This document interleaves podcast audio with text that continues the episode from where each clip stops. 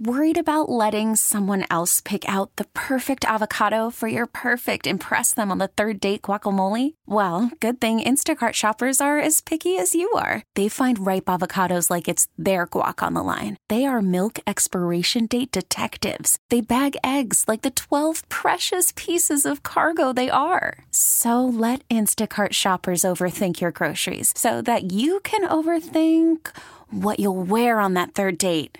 Download the Instacart app to get free delivery on your first three orders while supplies last. Minimum $10 per order, additional term supply.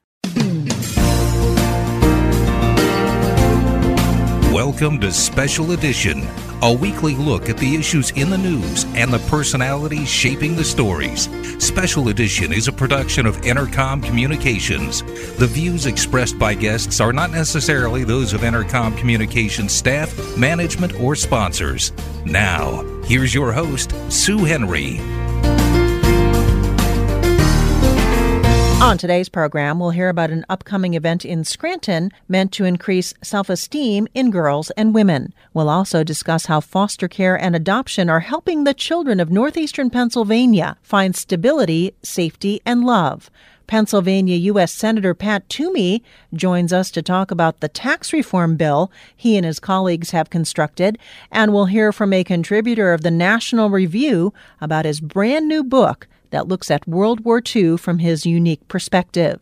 Based upon her observations and trips around the globe, Scranton psychologist Dr. Lauren Hazzouri has decided it's time for girls and women to come together for a discussion on the power they really do possess, despite negative messages that sometimes make them feel undervalued. Dr. Hazzouri is getting together with other leaders for an event at the Scranton Cultural Center on Sunday, December 3rd that she hopes will make guests appreciate themselves and their contributions to society in a more enlightened way. You know, I first started my own psychology practice.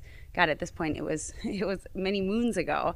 Um, you know, I started off in seeing a lot of girls and women, and what I realized is that um, a lot of their problems uh, were not unique to them, and I shared them too. And the thing that we had in common was that we were all female.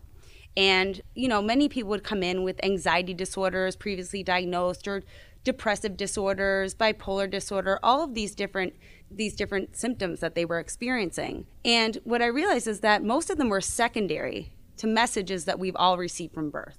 To be thin, to be attractive, to be accommodating, to be smart, but not too smart to be successful, but don't you dare threaten the social system. Like all of those things, and I think we internalize those things.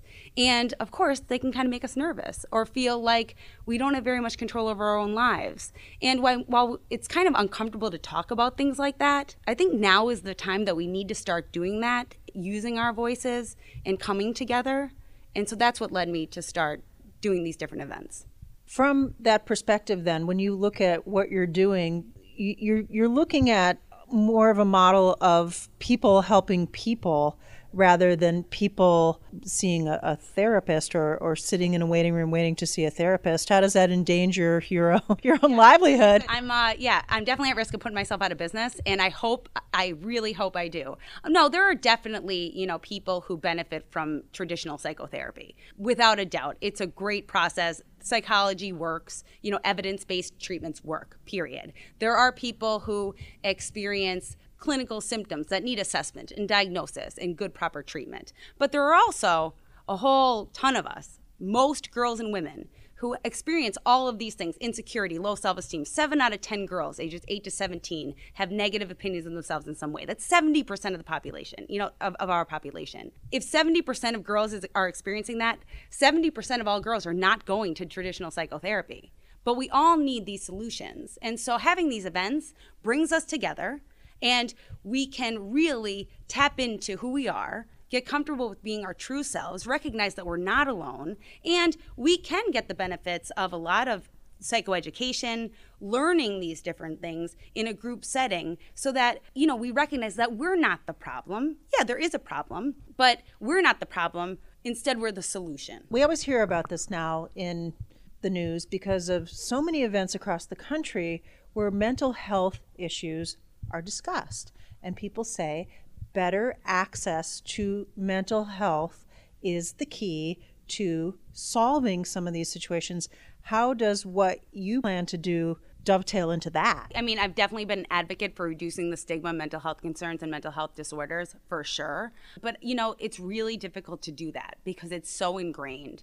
And so instead of reducing the stigma, out there in society so that people come in here into therapy what i've decided to do is just go out there you know? And so i can't do traditional psychotherapy for the masses but what i can do is i can bring everybody together and so that they can recognize that wait a second this isn't just me. I might not be crazy. Like holy god that's great news. And i can also teach different evidence based skill sets. Like when you have anxiety, you might want to do these deep breathing exercises. When you have anxiety, there's this whole thing called deep muscle relaxation. You can practice that and you can all practice it together. Let's do it now. I can teach about cognitive behavioral therapy and how to change your thoughts and your feelings so that you can change what you're doing. I can teach all those things in a group setting to music and make it a hell of a lot of fun.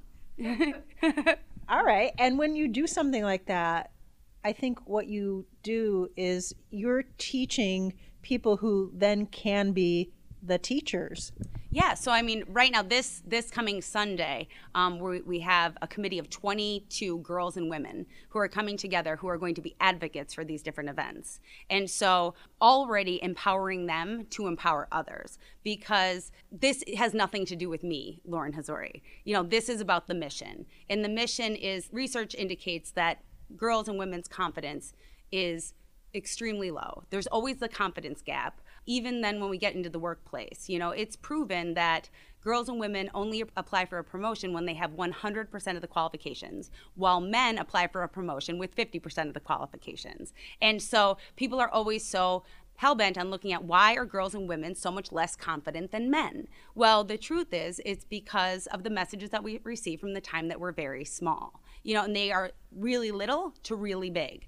Like a little, a, a little thing. I was just talking to a friend of mine the other day she has a little boy and she has a, a, friend of hers who has a little girl same age both five years old and the woman is extremely woke and all about women's empowerment and all this stuff um, the woman who has the little girl and my friend was bringing her son out on his scooter and he was out and he was doing all these tricks on his scooter and he was falling down getting back up and the and she said to her friend, Would you like to bring your daughter out on her scooter too? You know, they'd probably have fun together. And she said, Oh, no, I only let my daughter ride her scooter in the house with her helmet on. That's you know something like that um, the you know little microaggressions like oh you run like a girl you know like that's a that's a pretty famous one but we we hear all those things and those things definitely impact how we think feel and behave so you know people focus a lot on the confidence thing but confidence is a feeling of self-assurance that arises from your abilities or qualities and I beg to differ. I think self esteem is where, is where it's really at. And that's what we're really going to target at these events self esteem, because self esteem is confidence in your own value.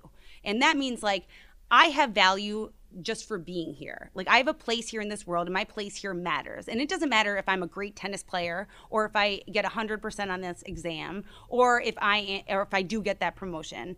It just matters that, you know, I am my purpose. I'm here. I have a place here and I have value. And I, girls and women need to hear that because we don't get to hear it too often. This kind of uh, self esteem, self confidence, whatever you want to say, mm-hmm may be particularly valuable to young girls right now who may be watching television with their parents, reading the paper, whatever, and they're seeing so many women coming forward who have been sexually harassed or touched inappropriately or whatnot, and they probably think, oh my gosh, is this what I'm to expect when I grow up? So I think when you work on a, a, problem like this in a time frame like this you might be the right person in the right time frame yeah well i think um, you know everything's kind of been building to, to this. I really look at what's going on. Now this has always been this has always been here you know? This has always been under the surface. We just haven't really been able to talk about it. We weren't able to talk about it right? Like i mean 50 years ago you and i wouldn't be able to have this conversation. Um, it just it just simply wouldn't be allowed. Um, but but now we're able to have these conversations because i really do think that times are changing. We are able to speak. We are able to use our voice. And i think that's you know it's a great thing and it's necessary for for progress. As far as girls and women now and them being anxious or whatever you know I have a 14 year old daughter, and never have I noticed what you know the way that girls and women are treated so much as I notice it with my own you know? So of course I have memory of of growing up and I have mem- and I am a woman you know I was a girl I am a woman so of course like I've been in this society too. But when I notice it with my daughter you know so of course she is like growing into a young woman and people who are so well intentioned you know will say things like oh you're so beautiful they better lock you up and like things like that. And I'm like, um, like, what does that even mean? You know, I had my niece and my nephew out the other day. My nephew is two, my niece is five years old.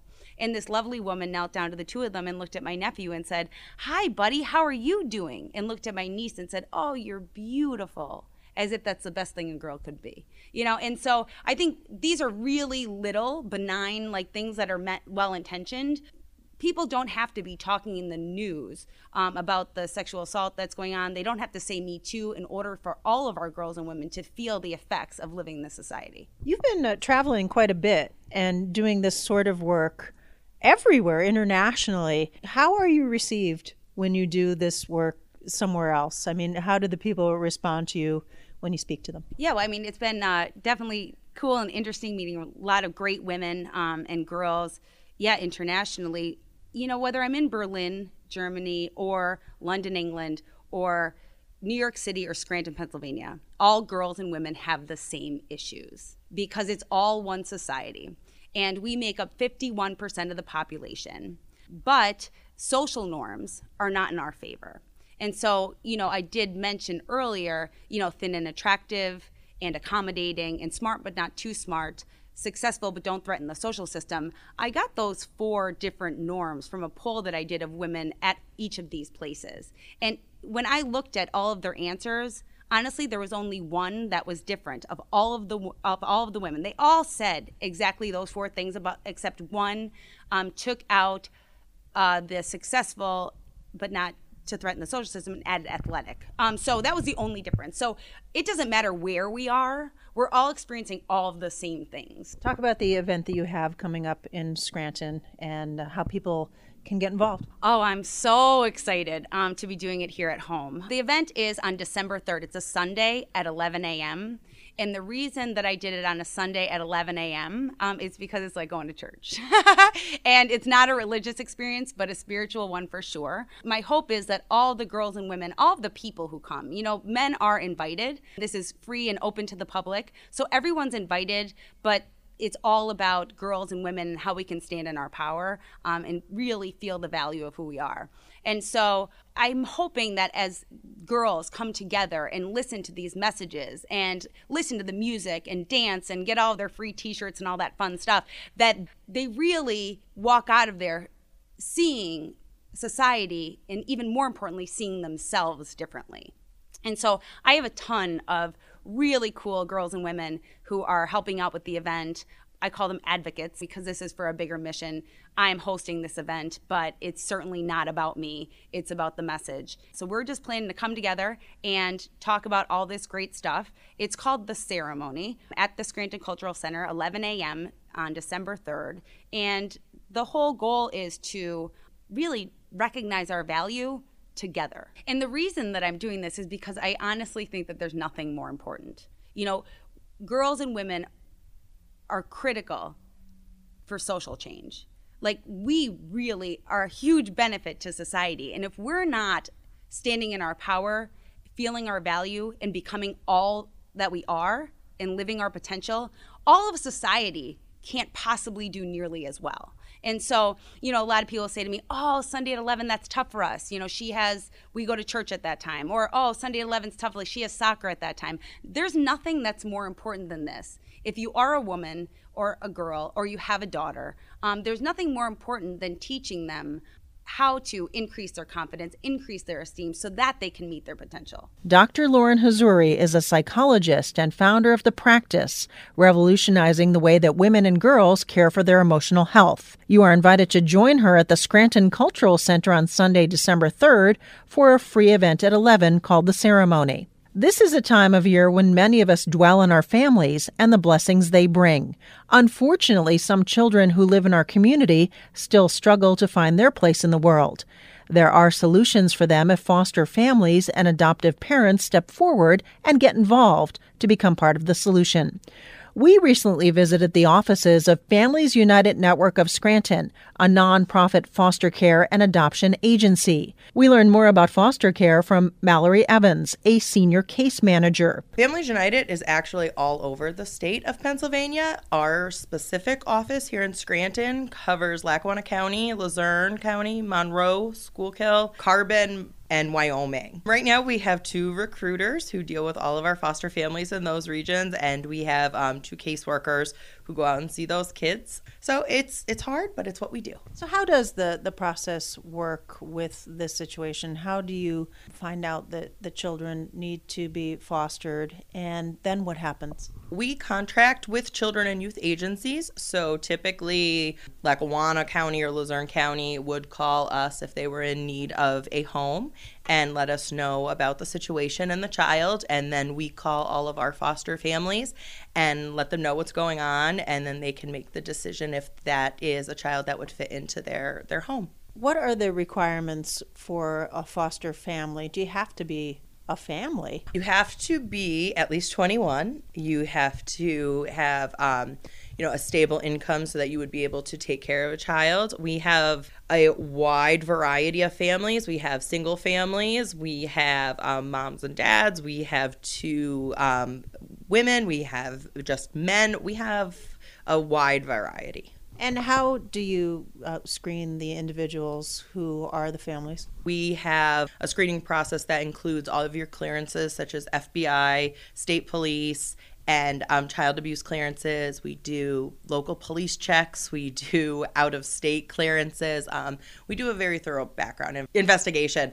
Um, all of our families and anyone who's living in the home. Talk a little bit from from your experience of why people decide that they want to open their home to a child. I think it's for many reasons. We have a lot of families who cannot have children of their own and would like to grow their family, so they would like to take the route of adoption or fostering. We have families who have been in foster care themselves growing up and they would like to give back or provide a home for a child that is in a situation similar to what they um, have. And then we just have families who want to help and are just looking to you know take in kids who need temporary assistance and a place to live when the the children um, are placed in these homes? I know it probably varies, but what typically how long are they there? It does vary. Some of the kids are just there for a short period, a few weeks, and are able to be returned home to mom and dad, which is wonderful. Um, but unfortunately, we do have some kids who will be in care for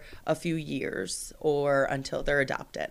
Talk about uh, how uh, this is truly a need in our community and how it, it does benefit a child greatly. I think it is a great need in this community. There are a lot of children out there who don't have a stable home life right now or who are coming into care and need a stable place to go and loving parents who are willing to help them out and provide for them. I think all kids benefit from having you know a stable environment where that they can you know attend school and get the services they need and the medical that they need so that you know they can become better people and grow to be great adults. And I, I think in the long run when you look at trying to stabilize the life of a child it seems so important. Is that one of the reasons that you have so many people that step forward to do it?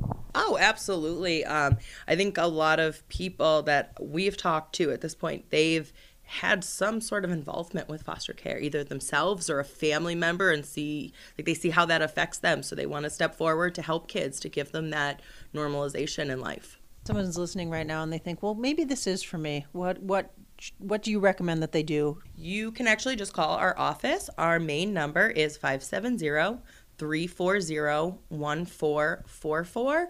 And you can ask for myself. Again, my name is Mallory Evans, or you can ask for Mackenzie Roshak, um, and we will help you get the ball rolling. Mackenzie Roshak, Resource Family Specialist, explains some of the basics of adoption for us.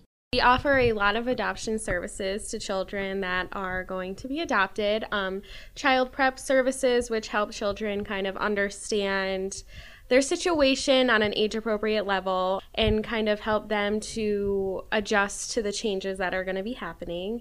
We also offer finalization services, which help the foster family through the adoption process, obtaining lawyers and all their legal documents. And then we also offer um, child specific recruitment that helps with children that are maybe in residential programs that do not have a forever family. So a worker helps them to broaden their um, search and hopefully find their forever family. When I think about adoption, I always think it's such a, a, joyful thing, but you just made me think about something as if you're a kid, you might be a little bit scared or apprehensive about what's going on. So, how do you work through that? A lot of kids, um, maybe due to their age, don't even understand it. So I think um, our biggest thing is to explain to them that they are going to be with a family that's going to love them and provide for them, and even keep contact with that birth family if it's appropriate. And um, I think the biggest thing is just letting them trust the family and trust the workers that they have to know that we're setting them up for a lifelong happiness. In terms of the, the people who who commit to this. You know, sometimes they're fostering children and then they want to adopt. Is there a usual path to this or, or not? I mean, do they they sometimes just grow so attached that they can't imagine life without these children, or, or how does it work? That's definitely how it works. Um, we have a lot of families that um, enter into a foster home situation where they're thinking that they're just providing short term care. Um, and for whatever reason, that ends up being something that goes toward adoption. Um, you know, they are caring for these children as if they were their own. And of course, attachment grows during that process. It's definitely um, something that you can obtain through foster care, which a lot of people don't realize. There is the small chance that they may go home, and that may be the best thing for that child, but at least you could say that you provided them as much love as you could while they were with you. Do you ever run into situations where there are multiple children and someone says, I'll adopt all these children. Yes, and that's definitely um, something that we need right now. You know, uh, the number one goal is to keep siblings together. Um, and I know we are in need across the state for families that would love to take sibling groups. You're already changing so much in their lives, so to separate them from siblings is something we try to stay away from. Um, so we do get a lot of great families that do that. What's the largest number of children that you've ever seen adopted to you? Can you recall? We had a sibling group of five go through, and we're currently working with one that has just four. Yeah. So we do get a lot of big sibling groups. So if they have the room and we love that they um, open their homes, it's awesome from going from the foster care to adoption, I, I, imagine it's way more legal. Um, right. I mean, when you're first being approved as a foster family, a lot of it is just to make sure that you're a safe home and that you're a stable home. Once you go towards adoption, you kind of get into more legal aspects, whether it be obtaining a lawyer to complete the documents, and then as far as um, making sure that everything is covered with the county and the guardian ad litem um, for the child. So it is more legal, but um, a lot of it is stuff that um, you're talked through the entire process. So, what is the age range for the the kids that you place? I mean, we see from newborn babies two weeks out of the hospital to 18 year old. You could technically, I believe, in state of Pennsylvania, stay in care until you're 21. Um, so we do get a lot of lot of age ranges. Yeah. I know sometimes it's harder for older children to be adopted, but is that something that you see? Um, it is, and you know what? Right now, we do see a lot of people that want that younger age, zero to six, but then don't want their 11, 12 year old sibling. And um, right now, we're really looking for families that will open their home because a lot of these kids end up in residentials not because of behaviors or mental health issues, but simply because of their age, and it's it's sad. For more information on Families United Network in Scranton, visit www.families, the number 4 kids.org. You are listening to Special Edition on Entercom Communications. You're listening to Special Edition on Entercom Communications, hosted by Sue Henry. All eyes will be on the United States Senate this coming week as their tax reform legislation is due for a vote. We got some of the details of the plan from Pennsylvania U.S. Senator Pat Toomey, who has been deeply involved in the process. Well, I worked on most of it. Uh, this was this has been a, a big uh, project of mine for uh, for some time now. Uh, but look, here's the thing that I think people should um, keep in mind: two big ideas in this tax reform. The first is a simple, straightforward one we're cutting taxes on virtually every middle income, working class family. The folks who get up every day and go to work and, and pay their families' bills and live paycheck to paycheck or have modest savings, those folks are going to get a tax cut. And that's a fact. That's in our bill. That's going to stay. The second big thing in our bill is we want to have competitive business. We want to be able to compete in a global economy against anyone anywhere in the world and be able to compete and win so that American workers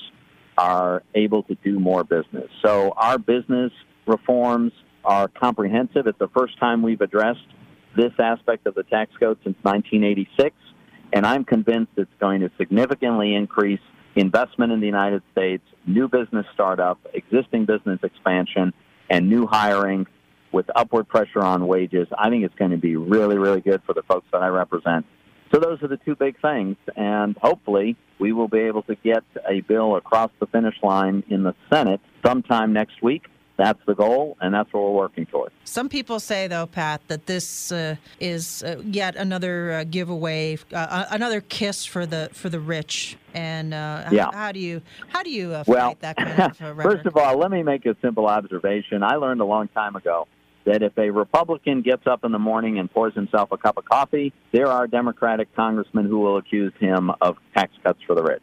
It is just reflexive. It doesn't matter. Remember, they were saying this about our bill before the bill was written. So that is what they say. I would just urge people to look at the actual facts. Go to our website, go to the Senate Republican website. You can see the bill, you can see the summary, you can see the details. It is a tax reduction for middle income. Where it's it's a tax reduction for almost everyone, but the almost part really applies to high income, high net worth individuals. There's a handful of folks in that category who might see a net tax increase by virtue of some of the things we're doing, but uh, really, virtually every hardworking, middle income, lower income family is going to see a tax cut. And uh, now I, I, must ask you how long that may last for people, though, because I guess that's another criticism that we've heard is that it will be short lived and uh, pretty soon uh, the government will be back at it, whacking people left and right with higher taxes. That depends mostly on uh, whom we elect. I mean, elect uh, tax hikers and they will, they will hike taxes. Uh, Republicans are not interested in that. Here's what we want to do we want to make the changes to the individuals, the tax cuts, and the simplification that is in our bill for working people. We want to make that permanent. Our Democratic colleagues have not wanted to work with us on this overall project, and so we've had to use a procedure that allows us to pass legislation in the Senate with a simple majority. In other words, we've had to make sure that a minority of senators cannot kill this by filibuster, which is what the Democrats told us they intend to do.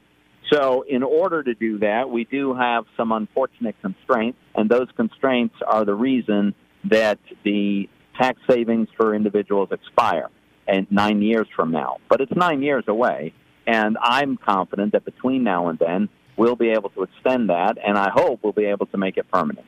That's okay. the goal. All right. And the other thing I was thinking about with this is that in the future, if the United States economy is uh, roaring, it would give people opportunity beyond these tax cuts. So, in other words, I, I, I, don't want to use too much of a simple analogy, but this to me seems to be an instance where you want to like prime the pump to get the pump going uh, well so that the water flows freely. Yeah, I mean, you can look at it that way. This this is designed to encourage, first of all, the literally two to three trillion dollars overseas held in the subsidiaries of United States based multinationals. We're going to take away the punishment that exists in the current tax code if you return that money to America. That's how ridiculous our current tax code is. If you bring that money home and invest it here, you get whacked with this huge additional tax. We do away with that. What do you think is going to happen with a lot of that money? A lot of it's going to come back home because we're eliminating this punishment that is currently uh, assessed when you do bring it home. That means investment. We're going to allow businesses when they go out and buy new equipment, new vehicles, new trucks, new earth moving, new machinery, they're going to be able to deduct the cost of that in the year that they purchase it, which just makes sense. Well, guess what? There's Americans who work to make all of those things. There's going to be more demand for those workers. And then when companies buy it, they need someone to operate that equipment. That's going to be more jobs. So you're out. The net effect of this is going to be to encourage expansion of existing business, creation of new business, all of which needs additional workers. And right now, nationally, our unemployment rate is about 4.1%. The real employment rate in terms of people who are underemployed is higher than that, but it's much, much lower than it's been in a while. The goal of this is to set off a bidding competition among business where they have to pay ever higher wages to get the workers they need. That means a higher standard of living for the people I represent. The addition of the uh, taking out of the, the health care mandate has been right. obviously met with uh, a lot of mixed emotions. A lot of people feel that that was kind of tacked on in there as, uh, you know, just a, a, way to add something that you guys really want to get done. Uh, how does that um, dovetail into this bill? Well, it's it's it's yet another way in which we cut taxes. You know, so first of all, let's step back for a second. The people are my Democratic colleagues who are incensed and outraged that we would repeal the individual mandate. Here's a question for you. If Obamacare is working so well, why do people have to be forced to buy it? right? Why do they need to be forced to buy it and subject to a tax penalty if they don't? If it's such a good deal, why aren't people perfectly happy to just sign up and take the deal? I'll tell you why. Because it's not a very good deal for a lot of folks. So all we're saying is, look, if if you want to, that we don't change the availability of Obamacare with all of its subsidies and all of its features. But we do say if you decide this is not a good fit for your family, then you don't have to buy it and you will not be subject to this tax. So the vast majority, in 83% of the Pennsylvanians who pay this tax make $50,000 or less. It's the people who can't afford these outrageously overpriced insurance policies. We are no longer going to hit them with a tax. That is yet another tax cut. Of course, it sets the hair on fire for the our, some of our colleagues who refuse to acknowledge the flaws of Obamacare. Well, what they're also saying, though, is, is, the critics of this, Pat, is if you do strip this out, it may mean the people who have Obamacare will be paying higher premiums in the future due to the reduction of people in the insurance pool. Is that right? But what it will also do is it'll make it possible to have whole new categories of insurance plans which are outlawed now, and and that creates the opportunity to have more competition more services that people actually want rather than what they're mandated to buy by Obamacare. So uh, I, I, I reject that idea. I think it's going to be much more responsive to what families actually want and need. Okay, so what you're saying is that if this is done, there won't be that uh, the, the, like the qualifier for some of these plans because some people did lose their plans over this that they did like because of this, but that the, the qualifier or the standard won't be there anymore. Is that right? In time, you'll be able to purchase a, a very wide range of plans, including plans that are not allowed today. Okay. That's the goal. When we get to that point, then we've got uh, we've got people back in control of their own health insurance, their own health care, rather than a government bureaucracy. What are the odds that there will be uh, legislation that is, I want to say, acceptable for both the House and Senate by the end of the year? The tax reform, you mean? Yes. I, I think the odds are pretty good. Definitely better than even. Uh, I don't know whether it's a, you know 70 30 or 75 25. I don't know exactly what the odds are. But look, the House has already passed a bill, and it's very similar in its structure. I think the Senate bill is is better, but um, you know, reasonable people can disagree about that. We have passed our bill, the Senate Finance Committee has passed it out of committee, did that last week without a single Republican no vote. The, the idea is to go to the Senate floor next week, where, of course, we will need to hold 50 out of 52 Republican senators with a vice president in the chair in case he's needed to break a tie. That's the next big step forward, passing it in the Senate. I think right now, as we as we as we chat this morning, Sue, we probably have I don't know, 47, 48, maybe maybe 50 votes for it, but there are definitely some Republican senators who have concerns. We're working, we've been working through this past weekend, we're working through this week to try to address those concerns, make changes if we have to, so that we'll have the 50 votes we need. And if we can do that, then our chances of reaching an agreement with the House will be very high, and we should get something done by the end of the year. The president is eager to sign it into law, so uh, I'm I'm cautiously optimistic. Just one more thing before we let you go. Uh, yesterday, yeah. the president named North Korea a state sponsor of terrorism. Your reaction to that? Well, that's uh, an accurate description of North Korea. I mean, the fact is they do uh, support and sponsor terrorism.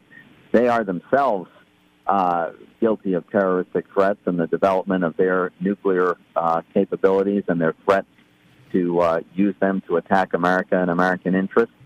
And what this does is it enables us enables us to uh, to help to coordinate global, ever tightening global sanctions, which need to be imposed on North Korea.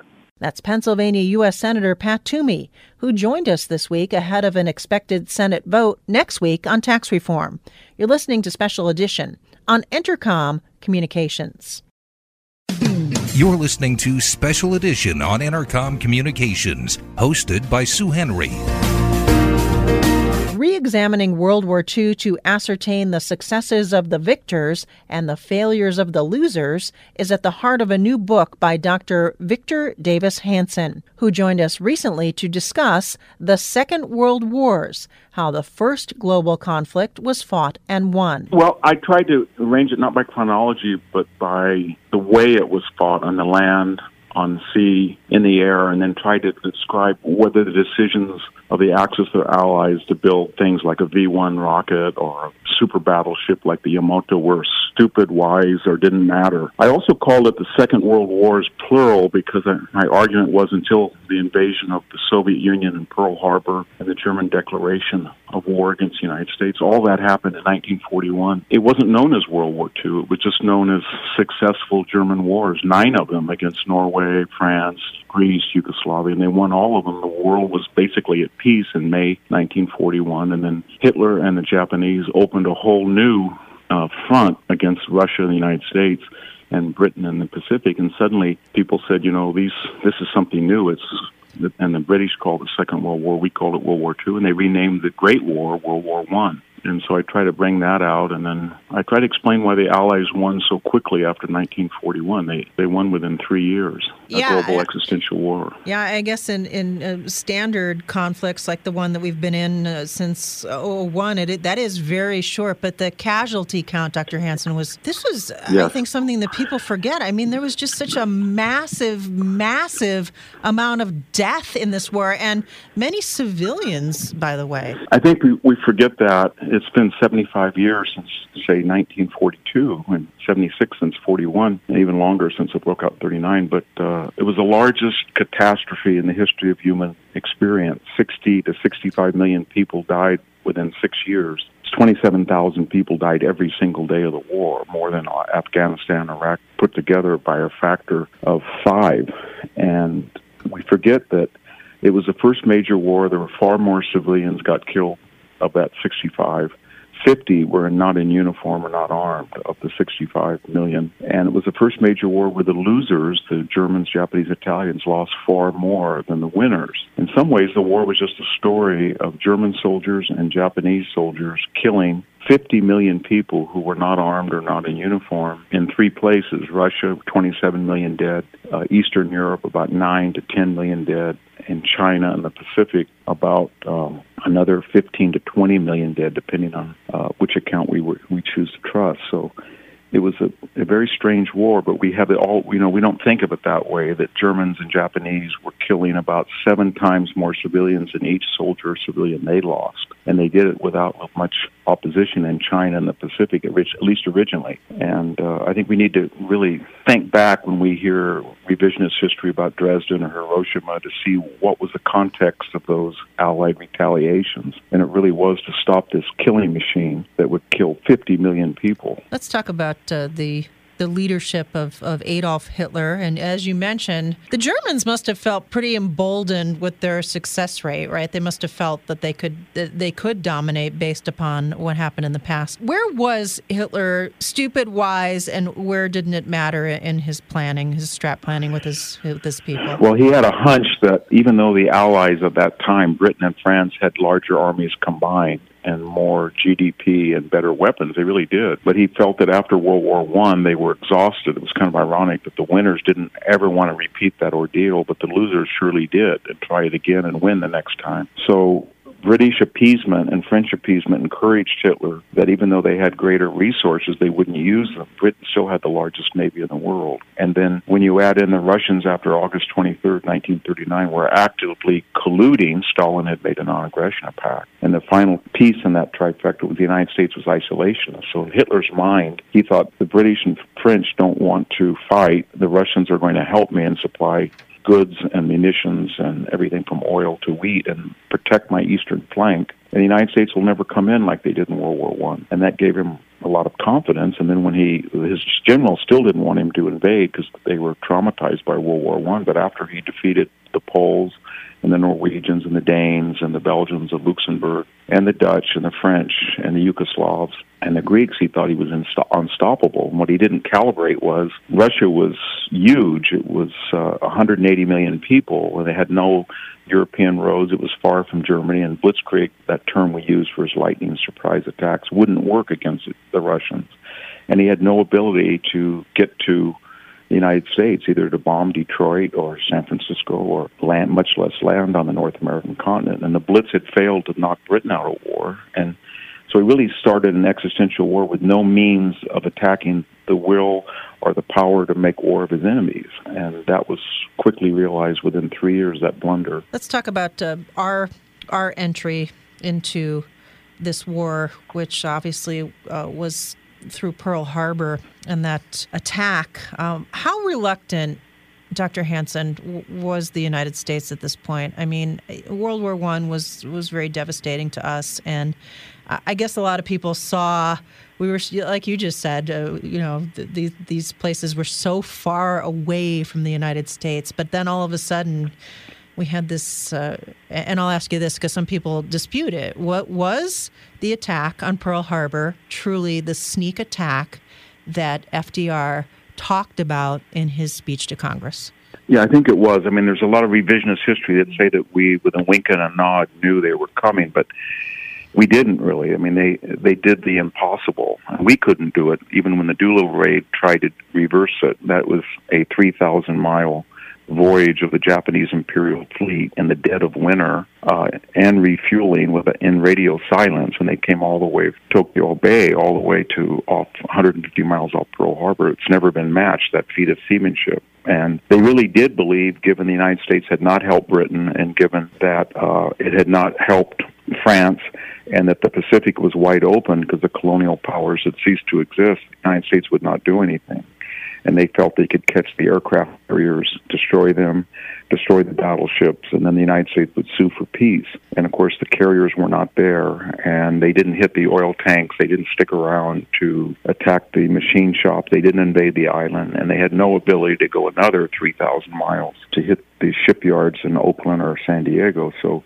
it was just enough to get the United States angry, but it wasn't enough attack uh, of a magnitude to do much to the American ability to retaliate. That's the stupidest thing you can do in a war is to start a global existential conflict with a power that has 30 times your GDP and over twice your population, and you have no ability to harm it in the long run, but you do have an ability to get it very angry enough to uh, fight back. And the United States already had four engine bombers, and within three years, they would have about 12,000 bombers worldwide, and they would be able to bomb Japan from the the, the, Mar- the Mariana Islands. Let's talk a, a little bit about uh, the leadership of uh, England under Winston Churchill. Uh, before you came on the show, Dr. Hanson, we were talking about some of our modern day leadership, and it doesn't seem to be as uh, cerebral and um, passionate, maybe, as, as Winston Churchill, who really is a, a, remarkable figure in, in history and uh, really, you know, was one of the individuals who, who really put up during this when others uh, were, were not apt to. I mean, this guy was an amazing leader. Yeah, he was. I mean, if he hadn't become prime minister on May 10th, the first day of the invasion of France by Germany, uh, I think that after France fell, most of the British aristocracy would have quit. But he was a strate- strategic geo strategic thinker. And he asked himself questions Is the Luftwaffe capable of knocking out the RAF, the, the British Air Force? And Germany's Navy, is it able to land troops on Britain? Of course, the answer was no. So he said, Why should we give up? And he thought eventually they'll attack, according to the tenets of Mein Kampf, Hitler's sort of grand vision of world conquest. They'll attack the Soviet Union and eventually the United States will come in. He saw all that. Hitler and Mussolini, to take two examples, were combat veterans, very brave fighters, but they, they were corporals and they had no administrative ability or no strategic vision, whereas Franklin Roosevelt had been assistant secretary of the navy in world war one and churchill had been first lord of the admiralty and they could understand how when you go to war what are your objectives what do you want to achieve and do you have the means to match your agenda? And of course they said we have to go to rome berlin and tokyo and physically eject these governments defeat and humiliate their people and demand unconditional surrender. Whereas hitler and mussolini and tojo they had these surprise attacks and declared war but they had no ability again to go into Detroit and destroy B 24 production or the Kaiser shipyards in Oakland or Manchester, England's production of Lancaster bombers. They just they lived in a world of, I guess we would call it surreal fantasy. When you look at uh, today's modern landscape, and oftentimes I'm sure you hear the rhetoric that we are, quote unquote, on the brink of World War III. How do you feel about the, the climate? And if there is, is trouble, where do you think it will come from? I, I don't think we are on the cusp of World War III, but I think we have to learn from World War II that deterrence, that's the ability to convince an aggressor that it would be stupid to attack, is not just based on material resources. Britain and France had a greater army, a better air force together, and better ships than Germany but they didn't convey the will that they would use them after the Munich agreements, for example, and five years of appeasement and the isolation of Americanism, um, isolation of America and the collusion of Russia. But what I'm getting at is Iran and North Korea need to know that our fleet is larger than all the fleets in the world today, and that our nuclear capabilities are greater than any other country and our conventional forces are greater. And just because we pulled out of Iraq or we didn't do too well bombing Libya and leaving, or were in a slog in Afghanistan is not a true reflection of the United States' power and will. So I think what we're trying to do right now is to tell North Korea by shows of force in the Pacific or tough rhetoric or even acting a little crazy and unpredictable. And Iran is watching all this.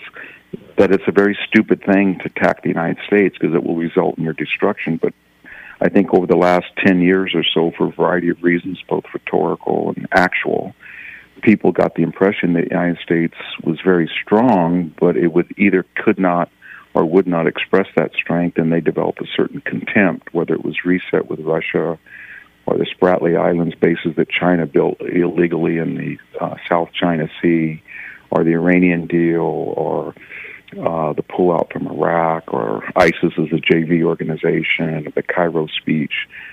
I'm not trying to pick on the Obama administration because Bush made a lot of mistakes as well. But I guess the the impression that was created is that uh, we were very strong, but we were not going to use that strength. And throughout history, that that earns a particular contempt from aggressors who say, "Well, if I had their power, I would really attack people." But uh, they're not even willing to defend their interests. I don't think that's quite accurate, but that doesn't matter. It's the impression that these aggressors have.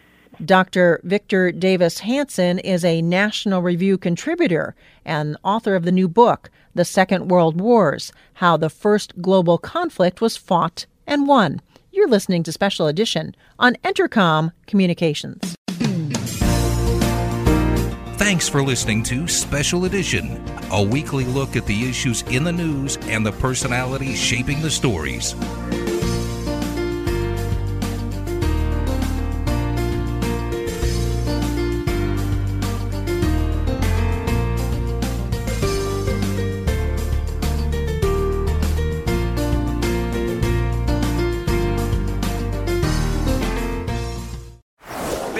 In full swing. NBA playoffs are heating up, and your NFL team is gearing up for training camp. Listen to the latest on the teams you love here on the Audacy app. The biggest sports radio stations in the country, providing unrivaled local coverage of their teams, all in one place.